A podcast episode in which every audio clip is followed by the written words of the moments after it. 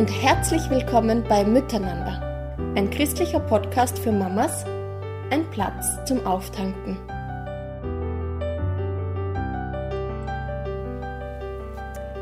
Liebe Mamas, wie schön, dass ich euch heute wieder begrüßen darf. Wie letztes Mal erwähnt, ist mein Name Claudia und ich habe die Möglichkeit, hier im Namen von Mütternander mit diesem Podcast einen Raum zu öffnen, in dem ich euch herzlich willkommen heißen darf. Vielleicht ist das auch heute wieder eine Chance für dich, den Pauseknopf zu drücken, um ein bisschen Abstand zu bekommen von deinem Alltag. Hast du Momente, wo, deine, wo du deine Grenzen erlebst, wo die Fragen und Gedanken wie, wie kann ich von hier weitergehen oder ich habe einfach keine Ahnung, wie wir diese Situation oder Phase jetzt meistern sollen oder alles fühlt sich gerade wie zu viel an für mich. Was kann ich verändern?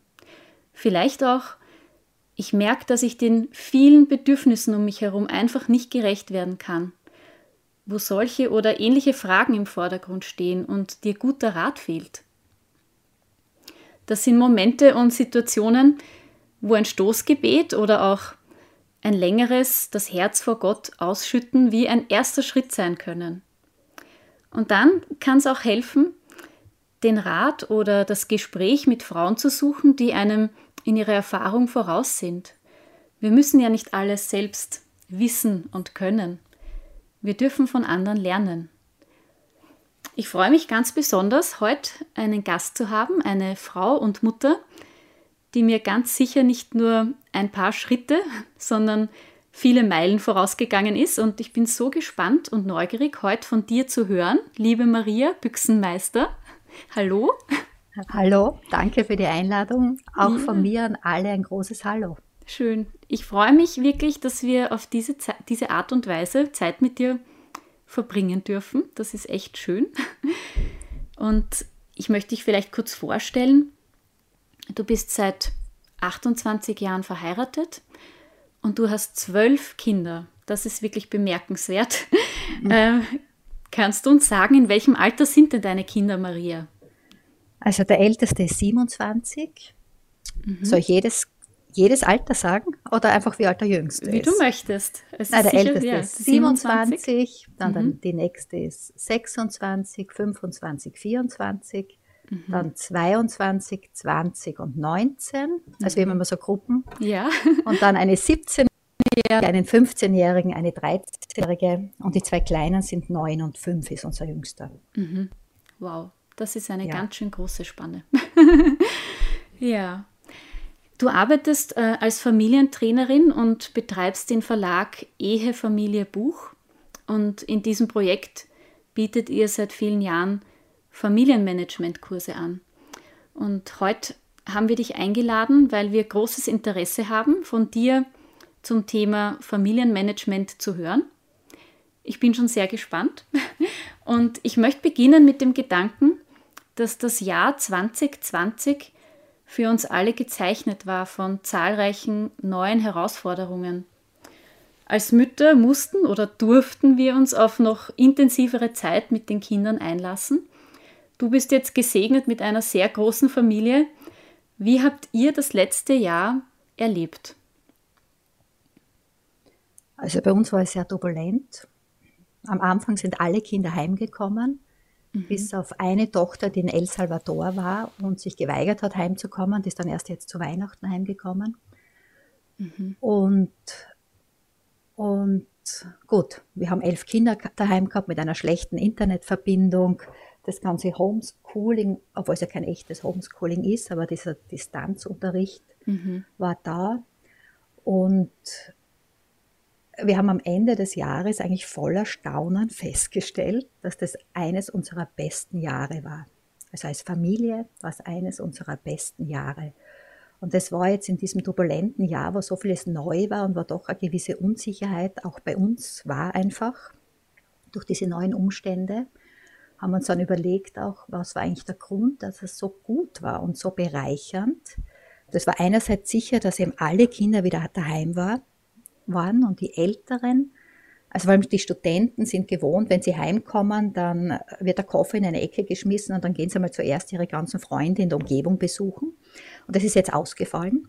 Sie sind viel öfters heimgekommen und haben angefangen, das daheim noch mehr zu schätzen. Also wir sind immer glücklich als Familie, aber es war noch stärker diese, dieses Zurückgeworfensein nur auf die eigene Familie. Und vor allem diese Bande unter den Geschwistern habe ich erlebt, die sind so stark gewachsen in dieser Zeit. Mhm. Und also es waren so viele Sachen einfach positiv.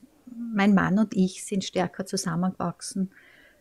Also wir haben dann entdeckt, einfach alles, was vor der Corona-Krise bei uns in der Familie gut gelaufen ist und was uns wichtig war, das ist in der Krise in diesem Jahr, also die Krise ist ja noch, leider noch nicht vorbei, aber in diesem Jahr zwanzig zwanzig hat sich das besonders bewährt. Also es ist gewachsen und wir haben irgendwie die Früchte gesehen. Eben große Dinge wie mein Mann und ich, dass wir immer schon darauf geachtet haben, uns als Paar nicht ganz zu vergessen. In dieser Corona-Krise haben wir das einfach noch mehr gepflegt und das war wahnsinnig wichtig, ja, weil das mit den ganzen Kindern daheim leicht untergegangen wäre. Aber auch so kleine Dinge, wie dass die Kinder gewohnt sind, im Haushalt mitzuhelfen, dass es bei uns üblich ist, dass nach dem Essen alle zusammengreifen, bis die Küche fertig ist. Da haben wir noch ein bisschen nachjustieren müssen, mhm. aber das hat mich als Mutter gerettet. Ja, wenn so viele Leute daheim sind, wenn man einfach neue Arbeitsbereiche plötzlich hat, dass diese Bereiche wirklich einem abgenommen werden. Also das war das Positive, aber wie jede andere Familie gibt es auch bei uns Negatives. Und bei uns ist vor allem ein Punkt in der Familie ein Problem, also mit voller Wucht hochgekommen, was eben ein Kind und die Schule betrifft, eigentlich wieder nicht ganz so tragisch, aber doch sehr stark. Und es hat uns wirklich teilweise an den Rand der Verzweiflung gebracht. Und dann waren, im nächsten Moment waren wir wieder voller Hoffnung, ja, wir schaffen das und er wird lernen und er, er wird wirklich die Zeit nützen. Und es war anstrengend, wir haben noch immer nicht die richtige Lösung, aber ich glaube, wir sind am richtigen Weg. Und wir haben dann eben in den letzten Jahren dieses Jahres und zu Silvester auch gesagt, es war ein Punkt, der, wenn wir ehrlich sind, auch schon immer da war. Er war schon vor der Corona-Krise da, aber wir haben nicht hingeschaut. Wir haben ihn ein bisschen unter den Teppich gekehrt, wir haben uns gedacht, na, wir wursteln uns da so durch, ja, wenn er genug Druck hat, wird er schon lernen oder lernt er dann auch. Also es war so ein, ein ständiges Unterdrücken von einem Problem. Und jetzt hat Gott uns einfach dazu gezwungen, hinzuschauen, mit dieser, mit allen Fähigkeiten, die wir haben. Und dass es eben nicht nur ein Schulproblem ist, sondern durchaus ein Problem im Charakter dieses Kindes. Und dann beim nächsten Blick aber, was die Kehrseite dieser Schwächen ist, dass es wahnsinnig viele Stärken sind, die dieses Kind hat und diese Dankbarkeit für diese Stärken. Aber auch wir selbst, ja, also wie reagiere ich als Mutter eigentlich bei diesem Kind oder überhaupt? Und wie sind eigentlich da diese... Also ganz neu, welche Dynamiken gibt es in unserer Familie? Also wir haben so viel aus dem Negativen, was eigentlich zuerst so negativ erschienen ist, haben wir so viel Positives gelernt und so viel erkannt, ganz neu über unsere Familie und über uns als Vater und Mutter. Mhm. Und über das sind wir eigentlich auch sehr dankbar im Nachhinein, mhm. weil das jetzt, also weil wir es früh genug erkannt haben, dass es noch nicht ganz fix wird in der Familie. Ja. Ja. Ja. Mhm. Ja. Es ist gut zu hören, dass ihr da schon so ernten konntet von vielem, was ihr gemacht habt in den Jahren davor. Ich finde, das klingt für mich stark so durch. Und ja, ich denk, genau, das ist ja, das, das hilft dann auch, wenn Probleme auftauchen, da ein, einen Zusammenhalt zu haben, um durch das Nächste gehen zu können. So klingt das für mich, äh, wenn du das so erzählst. Und besonders, dass ihr in dieser Herausforderung auch schon die Stärken und positiven Dinge erkennen könnt, die auch vorhanden sind. Ja, ja, ich würde sagen, diese positiven Dinge haben das Ganze ja sogar überhand behalten, auch von der Stimmung her. Mhm. Aber es ist eben, ja. Das Leben hat Herausforderungen. Darf ich mich nicht wiederholen? Genau. Ja, so ist es, gell? Ja. Auf eurer Homepage ehefamiliebuch punkt at da durfte ich im Vorfeld ein großartiges Foto von deiner Familie sehen. Zwölf Kinder, das ist wirklich beeindruckend und besonders. Und beim Blick auf euer Foto, da war dann mein erster Gedanke so aus dem Bauch heraus, wie macht ihr das? Wie, wie gestaltet sich das Leben mit zwölf Kindern? Wie ist es möglich, alles unter einen Hut zu bringen? Maria. Ja, also das Foto ist wirklich schön, vor allem wenn du das Aktuelle gesehen hast. Das ist weiter hinten. Mhm. Wo ja alles so hintereinander steht. Ja, genau. Das mhm. ist von heuer, von Weihnachten. Mhm. Ähm, auf das sind wir ganz stolz. Ähm, wie schafft man das? Also das große Glück ist, wir haben nicht von Anfang an zwölf Kinder bekommen, gehabt. Ja. Mhm. Wir haben eines nach dem anderen bekommen und auch uns immer wieder neu entscheiden können fürs nächste Kind, wenn es eben zeitlich und von unserer Kraft her gepasst hat. Und wir haben eine Freude an den zwölf Kindern. Also mein Mann und ich, wir sind beide in die Ehe gegangen und haben uns beide mehrere Kinder gewünscht. Wie viele es wären, haben wir nicht gewusst. Wir haben uns keine Grenze weder nach oben noch nach unten gesetzt. Aber wir haben uns viele Kinder gewünscht. Dabei muss man aber wissen, dass ich eigentlich ein Chaot bin. Mhm. Und ich habe immer von einem turbulenten Familienleben geträumt. Und dann spätestens beim dritten Kind habe ich erkannt, dass meine viel gepriesene Freiheit, spontan zu bleiben und spontan zu sein und mir keine Struktur zu geben und sozusagen einfach frei in den Tag hinein zu leben, dass das in Wirklichkeit nur mehr ein permanentes Notfallprogramm war.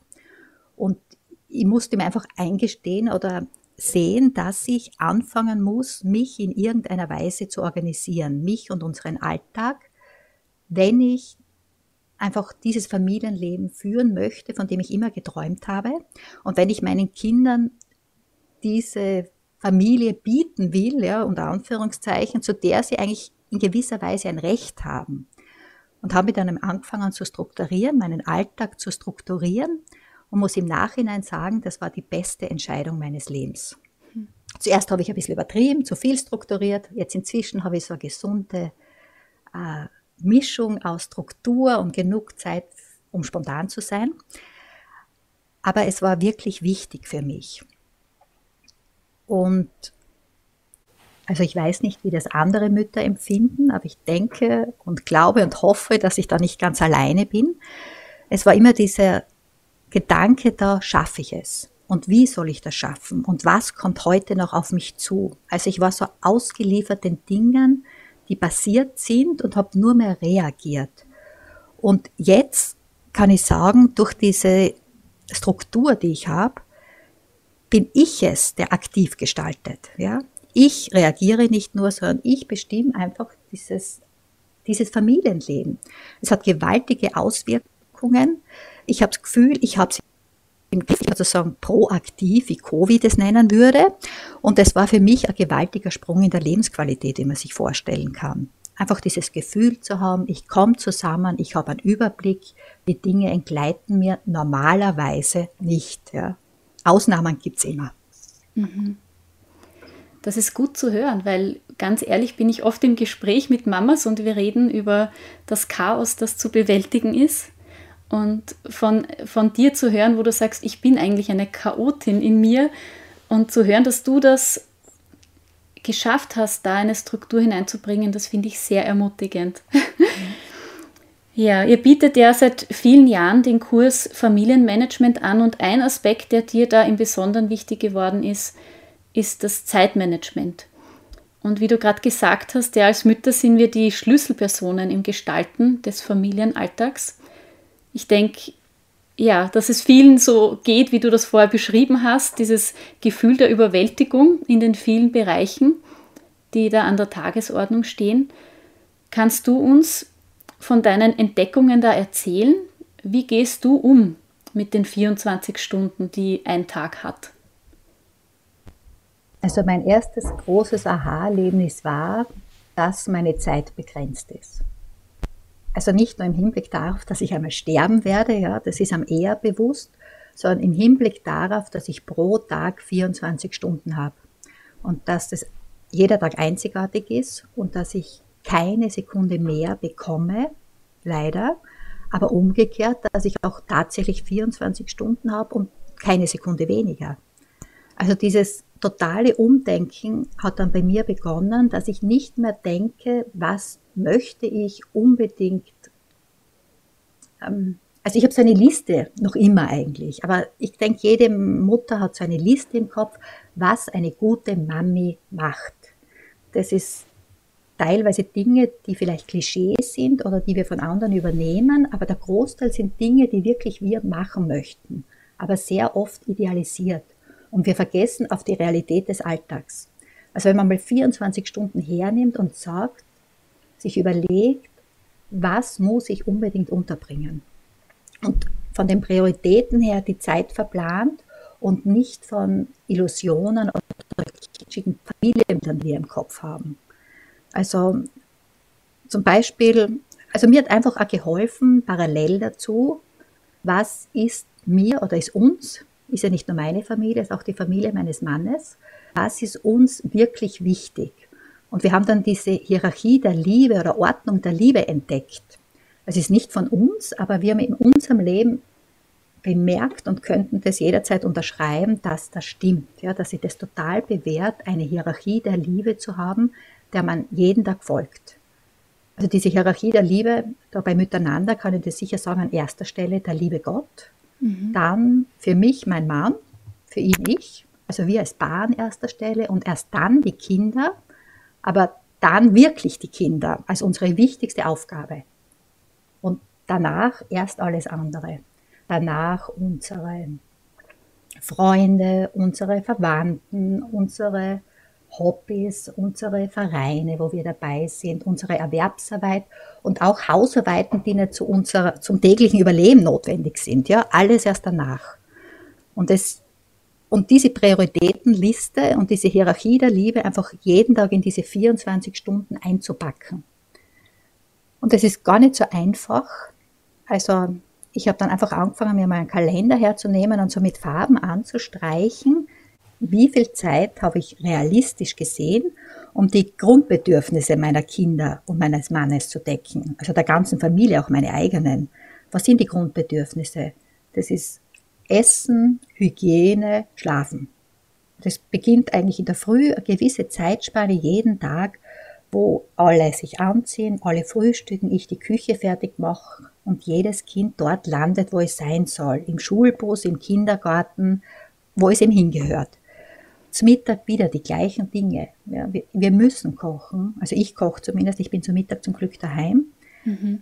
Die Kinder essen, die Küche fertig, das Baby gestillt ins Bett, also alle diese Bedürfnisse, die im, im Mittagsblock sind. Und am Abend, das unterschätzen wir meistens am schlimmsten, wie lange braucht es wirklich mit einer, also ohne mich zu verzetteln, aber durchaus mit einer realistischen Pufferzeit auch, bis alle am Abendessentisch sitzen, bis die Küche fertig ist, bis alle geduscht sind, bis alle ihre Vorlesegeschichten haben, bis das gemeinsame Familiengebet ist und bis jeder Einzelne im Bett liegt.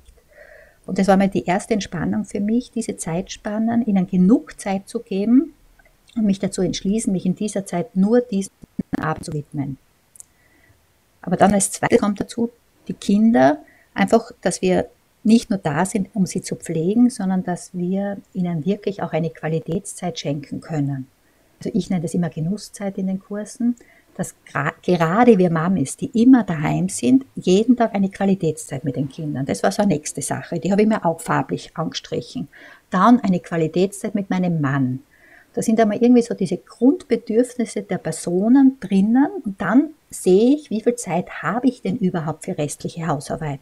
Also ich habe jahrelang gehabt, da habe ich meinen ganzen Haushalt schaukeln müssen, in dreißig Minuten am Vormittag. Und danach mit der Hausübungen und so hat man eh schauen müssen. Ja? Und das, diese realistische Sicht auf diese vierundzwanzig Stunden meines Tages hat mir enorm geholfen, zu streichen, was zwar schön ist, was vielleicht sogar wichtig ist, was aber nicht so wichtig ist. Also, was aber Spaß macht und was einem vielleicht auch schmerzt, wenn man streicht. Das kann sein Kuchen backen, das kann sein Gartenarbeit, das könnte sein Musikinstrumente, war das bei uns ja das erste große Opfer.